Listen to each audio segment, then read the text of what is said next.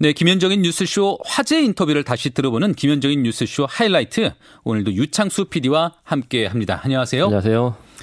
아, 더불어민주당 윤미향 당선자, 오늘부터는 국회의원 신분이죠. 네. 윤미향 네. 의원. 윤미향 의원을 둘러싼 논란이 지금 여전히 수그러들진 않고 있습니다. 네, 저희 뉴스쇼가 앞서 윤미향 당선자의 목소리를 들려드렸었고요. 근데 또 얼마 전에는 이 문제를 처음 제기했던 그 이용수 할머니의 인터뷰 또 진행을 했었죠. 예. 이 문제가 처음 시작된 게 7일에 네. 이영수 할머니가 기자회견을 가지고 윤미향 당선인은 국회의원이 돼선 안 된다 하는 취지의 얘기를 해서 시작이 됐죠. 그 다음에 이게 후원금 기부금의 사용처 회계 부정 문제로 비화가 됐고 그런 가운데서 지난주 월요일 18일에 윤미향 당선인과 김현정 뉴스쇼 인터뷰가 있었고요. 그 뒤로 한 11일간 아무 말이 없었어요. 네. 윤미향 당선인이. 그 가운데에 저희 그 뉴스쇼에서 이용수 할머니의 인터뷰가 있었죠. 예. 이때는 그 2차 기자회견을 한 다음이었고요.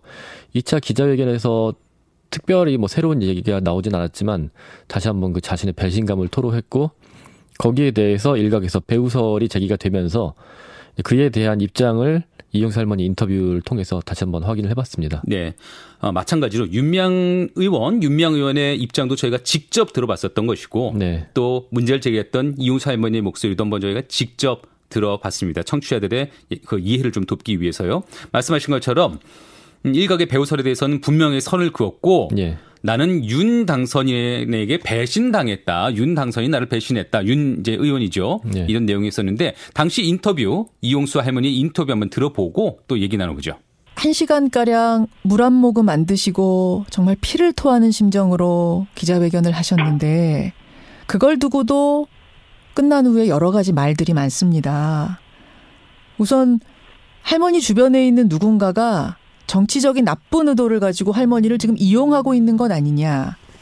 뭔가 잘못된 정보를 주고 있는 것 아니냐. 이른바 배후설. 어떻게 생각하세요?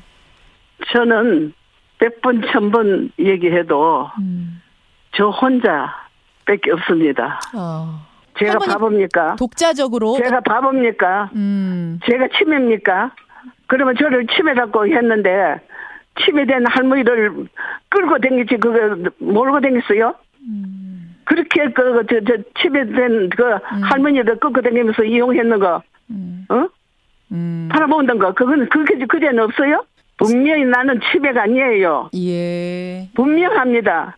누구도 그 하나 거둔 사람 없었어요. 알겠습니다. 알겠습니다. 할머님께서 이렇게 많이 분노하시게 된 데에는 뭐 여러 가지 이유가 복합적으로 있겠습니다만 회계에 대한 그러니까 돈에 관해서는 지금 불거지는 의혹들 할머님도 사실은 잘 모르셨다 놀랐다 뭐, 전혀 몰랐습니다. 모르셨다고. 잘 예. 몰랐다가 아이가 예. 전혀 몰랐습니다. 전혀 모르셨어요. 그럼 회계에 대한 부분이 이 기자회견의 동기는 아니었을 것 같고 그럼 네. 윤미향 대표가 국회로 가는 부분 그 부분이 가장 결정적으로 화가 나신 부분일까요?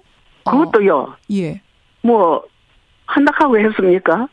자기 마음입니다. 어. 이것도 30년이나 했는데 하루아침에 아주 배신하고 저 저만 배신 당하는 거 아닙니다. 저를 배신하고 국민을 배신하고 세계 사람을 배신하고 속이는 거 이런데도 이 엄청나는 거를 하루아침에 팽개치고 자기가 하고 싶다고 살이 사욕을 처리가지고 했는 거 이거는 저 마음대로 했습니다. 음. 그런데 그렇지 않다고 믿는 사람이 그런 행동을 하니까 사람은 사람이 아니라고 봅니다. 전심전력을 다 해가지고 했는데도 해줬는데도 그 공을 모르고 또다시 날 괴롭히는 거 방탄한 행동을 하고 되는 이런 거 이것을 볼 적에 참 사람을 믿을 못 되는구나.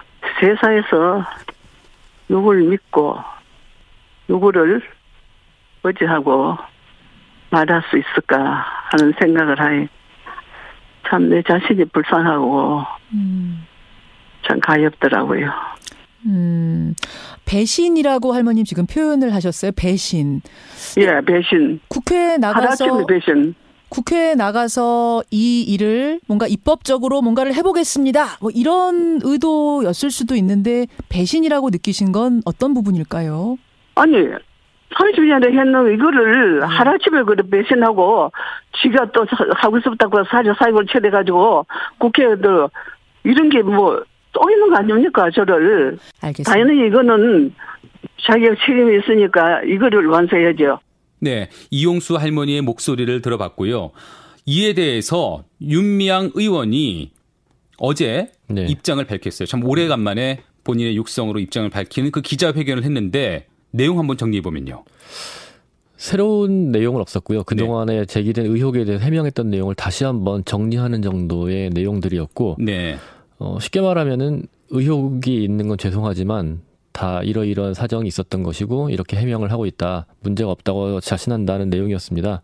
그래서 어, 국회의원 신분이 되더라도 검찰 조사에는 잘 임하겠다. 음, 바꿔 말하면 네. 사퇴는 없다.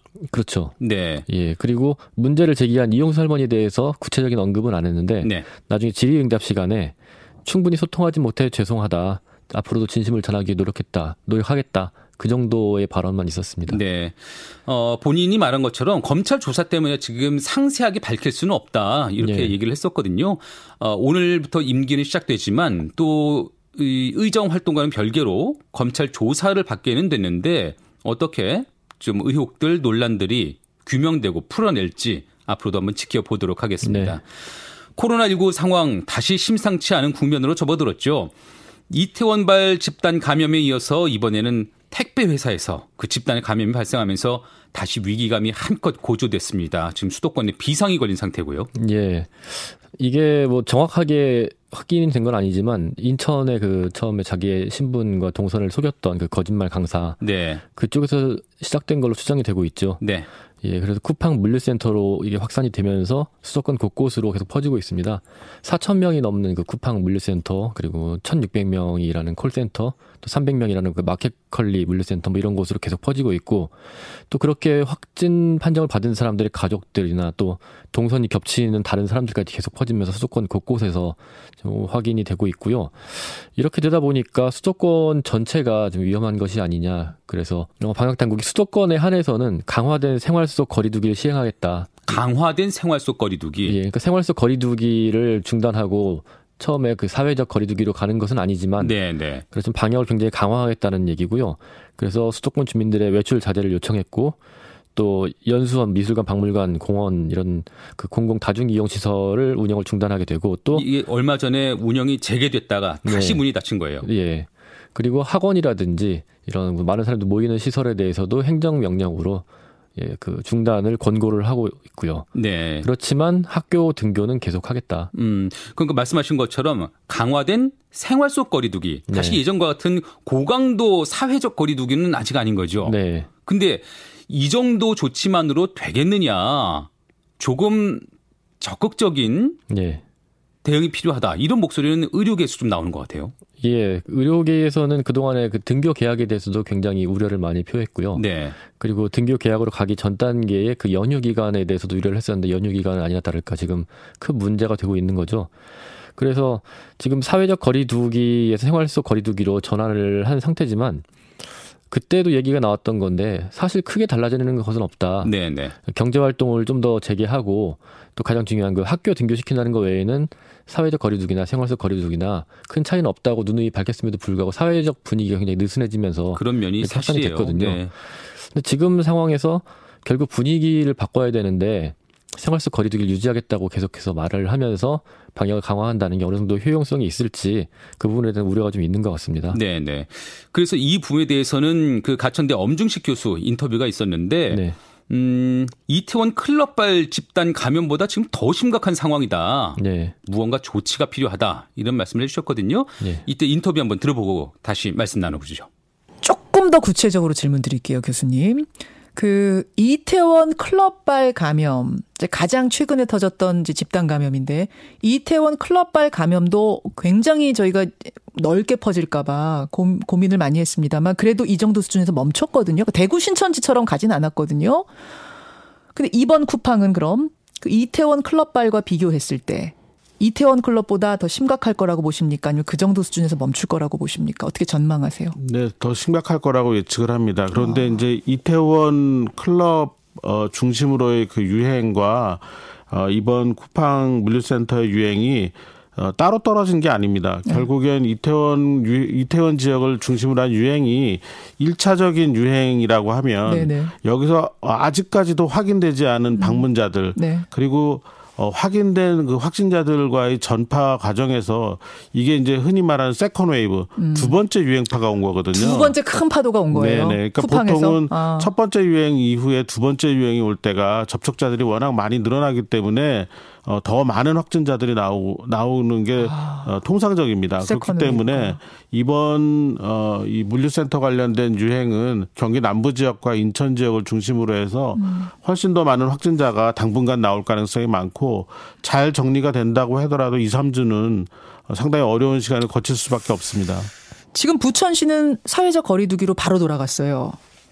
어, 일단 일단 정부는 적어도 어제까지 입장은 이렇게 됐다고 해서 전체가 혹은 수도권이 즉시 사회적 거리두기로 돌아가진 않겠다는 입장인데 에, 교수님 개인 생각입니다만 엄중식 교수님 개인 생각으로는 어떻게 보세요? 어, 우리가 그 코로나19의 초기 방역에 상당히 성공적인 그런 결과물을 만들면서 정부가 K방역이라는 얘기를 아, 많이 얘기를 하고 있는데 예, 예. K방역의 요체가 뭐냐라고 하면 방역 일선에 있었던 여러분들 그리고 의료진들이 뭐그 우리가 흔히 말하는 대로 뼈를 갈아 넣는다는 표현을 할 정도의 그 음. 헌신적인 아, 그런 그렇죠. 노력과 함께 또 하나가 뭐냐면 한 박자 빠른 대응이었거든요. 그리고 어. 과도하다고 할 정도로 대응하자. 이렇게 정부에서 얘기를 했었습니다. 아하. 그래서 빠르고 과, 과 그러니까 강력한 대응을 하는 네. 것이 어, 방역의 성공인데 예. 지금은 그 감각을 잃어가는 게 아닌가라는 우려가 있습니다. 어. 그러니까 지금 이런 상황이 됐을 때 우리가 좀 더 한 박자 빠르고 강력한 대응을 해야지만 전파의 고리를 끊을 수가 있거든요. 돌이켜 생각해 보면 어. 우리가 3월에 어, 사회적 거리두기를 강력하게 시행할 수 있었던 게 예. 2월 중순부터 사회적 거리두기에 대한 논의를 시작해서 음. 준비 작업을 거쳐서 3월 달부터 본격적인 사회적 거리두기가 이루어졌고 그 과정을 통해서 대구 경북의 대유행을 끊어냈거든요. 그 말씀은 자 내일부터 사회적 거리두기입니다. 땡 한다고 해서 바로 막 그게 되는 게 절대로 아니라 그렇게 안 되죠. 시동 거는 기간이 필요하다는 예, 거예요. 개인도 시간이 필요하고 아. 사회 조직들, 기업들도 다 이런 사회적 거리두기로 넘어갈 때는 준비하는 시간이 필요합니다. 예, 예. 그렇기 때문에 지금 시작을 해도 1, 2주는 걸리고 1, 2주 후에 본격적인 사회 거리두기를 한 상태에서 2주가 지나야지만 효과를 볼 수 있기 때문에 음. 어, 저, 제 생각에는 지금부터 사회적 거리두기를 적어도 수도권부터는 시작을 해야 된다고 봅니다. 네, 가천대 엄중식 교수의 인터뷰까지 들어봤고요. 아, 지금 여러 가지 집단 시설에서 집단 감염이 일어나고 있는데 사실 가장 걱정이 되는 곳은 역시 학교예요. 네. 네. 아직은 등교 예정대로 순차적으로 진행이 되고 있긴 합니다. 그럼에도 이렇게 등교 계약을 하는 게 맞으냐, 맞느냐, 네. 다시 예전으로 돌아가야 되는 것 아니냐 이런 네. 목소리도 네. 더 크게 나오고 있는 것 같아요. 사실 지금 등교를 하고 있다고는 하지만 제대로 수업이 되고 있는 게 아니거든요. 하죠. 네. 학교에서 밀집되지 않도록 하기 위해서 60% 아래로만 등교를 할 수 있도록 하라는 지침이 내려져 있고요. 네. 그래서 뭐 홀짝으로 등교를 한다든지 일주일씩 등교한다든지 뭐 많은 학교들은 또 일주일에 한 번만 등교하기도 하고요. 네, 네. 이런 식으로 하고 있는데 이렇게 등교하는 게 무슨 의미가 있나 하는 얘기들이 계속 나오고 있고요. 네. 특히 또그 코로나 확산이 계속되면서 지금 전국적으로 한 10% 정도 학교는 아예 등교를 못 하고 있어요. 음. 그래 이런 상황을 감수하면서 등교한다는 명목을 내세우는 게 무슨 의미가 있는가? 네. 제대로 수업도 안 되는데 괜히 방역에 허점만 만들고 있는 거 아닌가 하는 지적들이 계속 있습니다. 네. 제대로 수업은 안 되고 또 그 수업을 또 학교 운영을 담당해야 되는 그 교사들의 네. 심적 부담 또 그 몸의 힘든 상태도 과중할 것 같아요. 네. 어, 그런 차원에서 중학교에서 일하는 보건교사의 얘기가 지난번에 인터뷰에 나왔었는데 네. 학생들이 네. 예 학생들이 만약에 학교에 등교를 했는데 몸에 이상이 생기면 가장 먼저 찾는 곳이 그 보건실 옛날 양호실이거든요. 네, 네. 그렇게 되면은 말하자면 이곳이 선별 진료소 같은 곳이 돼야 하는데 선별 진료소를 뭐 지나가면서 보신 분은 아시겠지만 여기 일하는 분들 다 방호복을 입고 있고 음. 다른 곳과 격리된 시설을 만들어서 운영을 해요. 네. 근데 학교 보건실이 그 정도가 되느냐? 안 되죠. 그리고 교사들이 그 정도 준비가 돼 있는가? 네. 일단 인적으로도 굉장히 부족할 뿐 아니라 물적으로도 굉장히 부족한 상태고. 네. 그러면 만약에라도 학교에서 학생 중에 확진자가 있다 그러면은 지금 있는 준비 상태로 이걸 막아낼 수 있겠느냐? 하는 문제를 이제 보건교사가 문제를 제기한 거죠. 네. 일하기 싫다는 게 아니라 일하기 어려운 환경이라는 걸 토로했었습니다. 아, 그럼요. 당연히요. 예. 이 보건교사의 목소리 들어보시고 또 얘기 나눠보죠. 제일 중요한 건 학교 현장이 얼마나 단단하게 준비가 되어 있나 이 부분일 텐데. 네. 제일 걱정되는 거, 제일 긴장되는 건 어떤 겁니까? 아, 아이들이 8시간 넘는 그런 학교 생활을 하는 동안에 하루 종일 밥 먹는데 빼고는 마스크를 꾸준히 잘 끼, 착용하고 있어줄 수 있을지, 음. 그리고 그 마스크 착용을 하고 45분 동안 계속 수업을 하셔야 되는 선생님들도 그걸 잘 견뎌낼 수 있을지, 뭐, 어. 두통이라던가 어지럼증도 호소하는 분들이 많을 텐데, 어. 그런 것들을 잘 견딜 수 있을지, 이런 것들이 어. 너무 걱정되고, 긴장이 되는 상태입니다.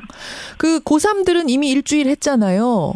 네. 고3 선생님들한테 뭐 들려오는 얘기가 좀 있습니까?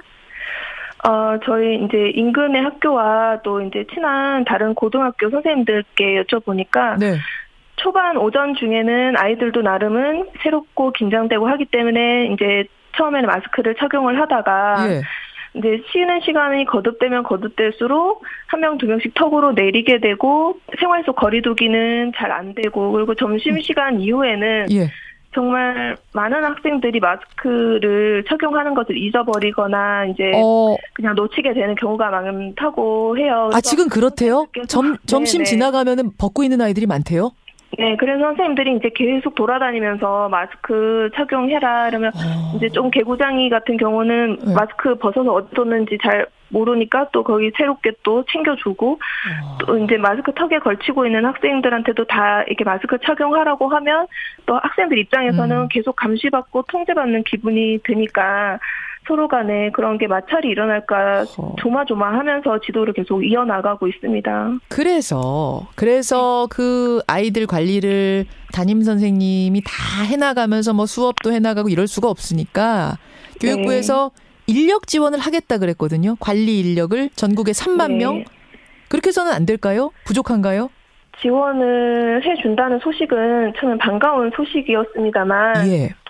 학교 현장에서 일단 실무를 하고 있는 입장에서는 안타까운 점이 좀 있습니다, 사실. 어, 어 그분들이 세 분이 오시는데. 아, 한 학교당 세 명이에요? 네, 한 학교당 세 분이 오시고 예. 일정 시급을 지급하고 어, 하루에 한 다섯 시간한 분당 다섯 시간 정도 고용을 할 수 있는 그런 비용으로 예산이 지급되는 겁니다. 예, 예. 거기서 예를 들어 놓은 게 퇴직교사, 음. 방과후 강사, 자원봉사자 등이라고 되어 있는데 네. 그 예산 안에서 학교에서 아름아름 재량껏 뽑아야 되고 그분들에 대해서 방역 지침들을 설명을 하고 훈련을 해야 되는 과정이 또 필요하고요. 음. 그리고 또 그분들이 전문가가 아니기 때문에 아. 단순 뭐 닦는 작업이라던가 그냥 네. 단순한 질서 안내 정도만 도울 수 있지 학교에서 선생님들이 진짜로 필요한 어떤 도움을 음. 받기에는 조금은 부족한 면이 있다고 생각이 들고 그 점이 너무 아쉽습니다. 학부모들이 알고 있는 건 아, 마스크 잘 끼면 된다. 거리두기 하면 된다. 뭐 요 정도 지침만 알고 있었는데 학부모들이 모르는 선생님들만 아시는 이런 매뉴얼 지침들 네. 중에 아, 현장과 너무 맞지 않는다 하는 것들이 많군요. 지금 당장에 수업을 할 때도 구체적인 상황들을 떠올려 보면 학생과의 접촉을 최소화라고 되어 있지만 예. 이제 학교를 다 모두 다녀 보셨겠지만 또 요즘에는 과정 중심 평가이기 때문에 수행 평가를 아주 그렇죠. 많이 시행하고 학생 수업 중간 중간에 학생들이 배움이 일어나는지를 확인해야 됩니다. 그러려면 아이들의 학습 활동지도 걷어야 되고 예. 교과서에 뭐 학습 활동 푼 것도 걷어야 되고 하는데 학생의 물건을 교사가 다 걷어서 음. 만지고 또 나눠주고 이러는 과정에서 균을 골고루 배분해주는 역할이 될 수도 음. 있고 그러니까 그런 리스크들을 A부터 Z까지 선생님들이 계속해서 이제 시뮬레이션을 해보면서 이럴 음. 땐 그러면 낮장으로 풀어야 되겠다. 이럴 땐 온라인으로 과제를 받아야 되나? 그래서 너무나도 지금 생각해야 되고 그 작전을 짜야 될 것들이 많은 거예요. 소독에 관한 문제도 그렇겠어요. 구석구석 네네. 소독을 해야 되는데 그런 것들은 좀 아, 구체적인 어떤 지침들 내려져 옵니까? 그리고 소독제도 충분히 좀 배급이 되고 있습니까? 지금 소독제는 학교에 보건실당 락스 오리터가 두 개 비치되어 있도록 하라라는 지침이 있습니다. 락스요? 그 말은 네, 락스. 락스는 차산 나트륨인데요. 그게 이제 소독을 할 때 쓰는 용액인데 네네. 그것으로 소독을 어떻게 희석해서 예. 어떻게 소독을 하는지에 대한 방법은 안내가 되어 있지만 지금 우리가 이 구성원들이 곳곳에 다 있기 때문에 일상 소독이 굉장히 중요한데 네. 교탁이며 이런 데를 닦으라고 되어 있지만 도대체 무엇으로 닦으며 어. 그 닦는 것을 누가 어떻게 해야 되는지는 각 학교에서 다 정해야 하고 어. 그러다 보니 어쩔 수 없이 모든 것들을 다 학교 구성원인 학교 선생님과 교직원 교실에 있는 학생들이 다 동참을 해서 음. 해야 되는 상황이기 때문에 지금 굉장히 부담스럽고요. 또 계속해서 물품을 알아보고 예. 이런 동안에 학교에서도 그런 방역에만 계속 집중을 하다 보니 다른 예. 것에 공백이 생길까봐 되게 걱정되고 지금 힘든 상황입니다. 네, 그 학교 안에서의 수많은 변수들 다 어떻게 하나하나 챙겨가면서 점검해 가면서 학교 등교 계약을 네. 등교 수업을 계속 이어나갈지 여전히 고민이 많아 보입니다. 어, 교육 부에서도 방역 당국과 협의해서 방침을 수정할 수도 있다 이런 입장인 것 같은데요. 네. 음, 이런 혼선에도 불구하고 등교 계약 계속하는 게 최선인지도 아, 다시 한번 면밀하게 생각해 봐야 될 지점인 것 같아요. 예, 교육부도 고민이 많은 것 같아요. 지금 더 이상 등교를 미루면은 네. 사실상 한 학기는 버리게 되는 거고요. 네. 이대로 가면 이 학기는 제대로 할 수 있을지 그것도 장담할 수 없고요. 그렇다 보니까 어떻게든 등교를 하면서 시스템을 만들어 보겠다.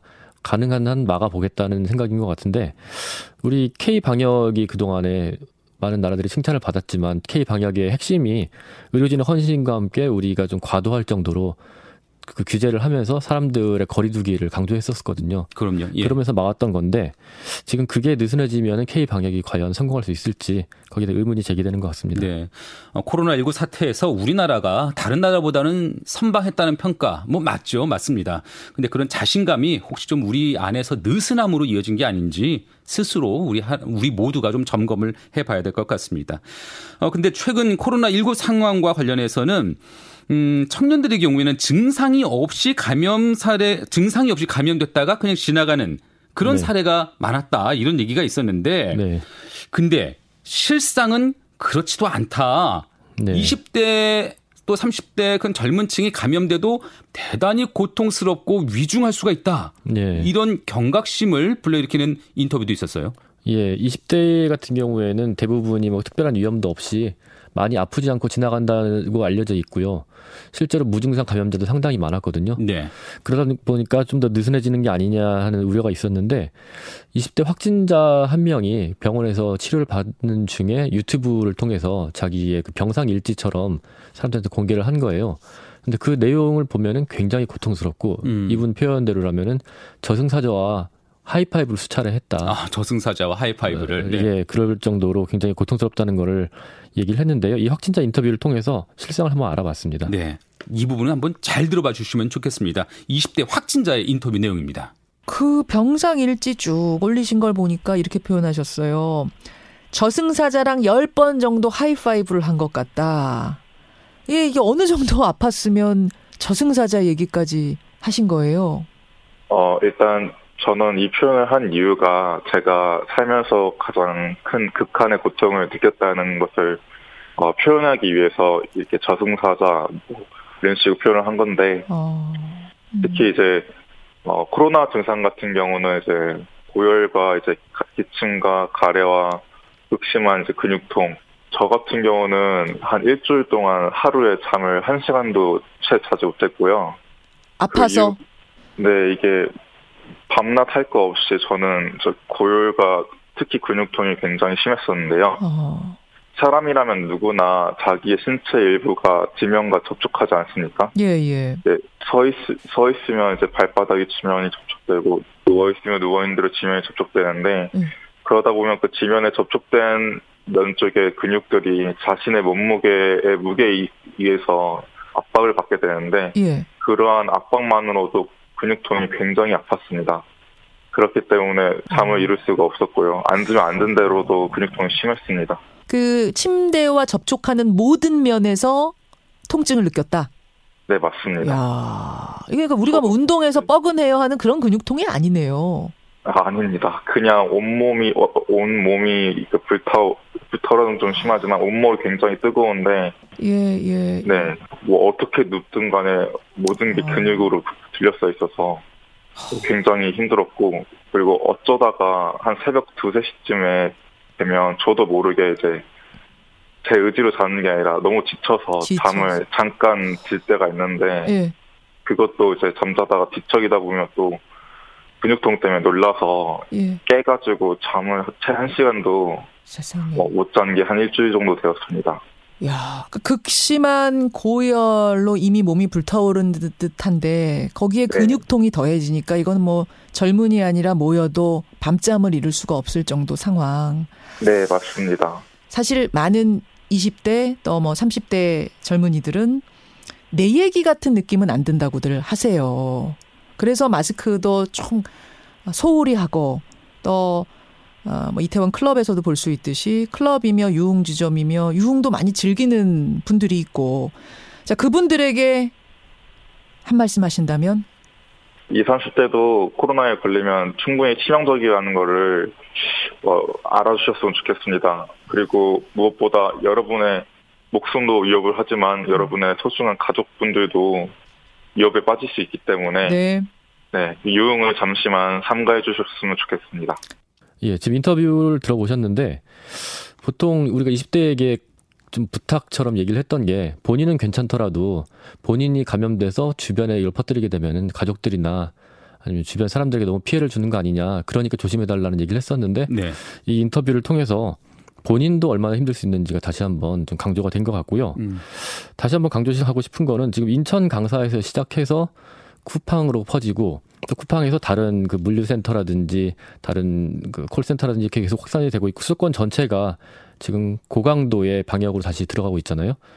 근데 우리가 좀 눈여겨봐야 될 것이 처음에 그 인, 처음에 이태원에서 확진이 된 사람들은 자신들이 즐기기 위해서 갔다고 하지만 지금 고통받고 있는 사람들은 다 일용직 노동자들 네. 하루에 two job, three job을 해야지 먹고 살 수 있는 분들이 고통을 받고 있고요. 맞습니다. 또 어, 코로나 때문에 경제가 어려워지면서 일자리를 잃은 분들이 그나마 좀 일할 자리가 되는 곳이 이런 쿠팡과 같은 그렇죠. 네. 대규모 배송할 수 있는 그런 시설들 일을 했다고 해요. 근데 그나마도 이번에 4천 명이 일하고 있는 것이 폐쇄될 정도로 일자리가 우수수 떨어지고 있습니다. 음. 그래서 20대들이 뭐 나는 괜찮을 거야 하는 생각으로 그렇게 움직인 것이 얼마나 많은 사람들 일상을 파괴하고 있는지 그런 부분을 좀 한번 돌아봤으면 좋겠습니다. 네. 뭐 남녀노소가 따로 있을 수가 없죠. 네. 일단은 걸리지 않아야 되겠고요. 걸리지 않는 게 최선이고 혹시라도 증상이 있다면 적극적으로 속이지 말고 방역에 협조를 꼭 해주시기를 바랍니다. 네. 어, 마지막으로 돌아볼 인터뷰 또 있다면요? 추미애 법무부 장관 인터뷰가 있었는데요. 네네.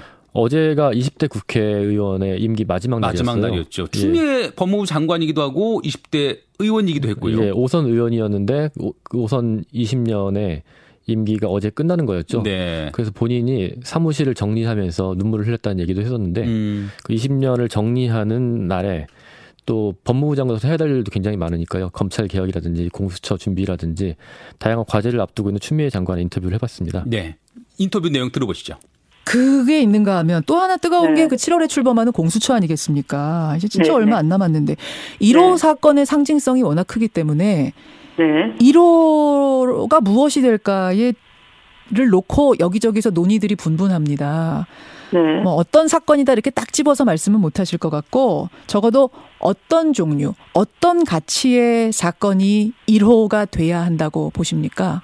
어, 그게 이제 어, 공수처라는 건 잘 아시는 것처럼 검사들이 지금까지 해온 것이 권력에 지나치게 유착돼서 음. 제대로 사법 정의를 세우지 못하거나 아니면 어, 자기 식구 감싸기 식으로 조직 내부의 큰 사건에 대해서도 감추고 축소 수사를 하고 이제 그런 것들에 대한 어, 반성적인 입장에서 이 공수처가 이제 탄생을 한 거죠. 예, 예. 바로 그렇다면 그런 사건들이 음. 그러니까 이 권력과 유착을 해서 제대로 수사하지 못했다거나 음흠. 아니면 어, 제 식구를 감쌌다거나 하는 음. 그런 큰 사건들이 이 공수처의 대상 사건이 될 수밖에 없는 것이겠죠. 아. 그래서 어떤 특정 개인의 문제로 막 논란을 하면 음. 어, 공수처 출발을 앞두고 그 본래의 취지가 논란에 빠져서 제대로 출범을 하지 못하는 여론이 조성되는 것도 바람직하지 않고요. 아. 그 출범 취지에 맞게끔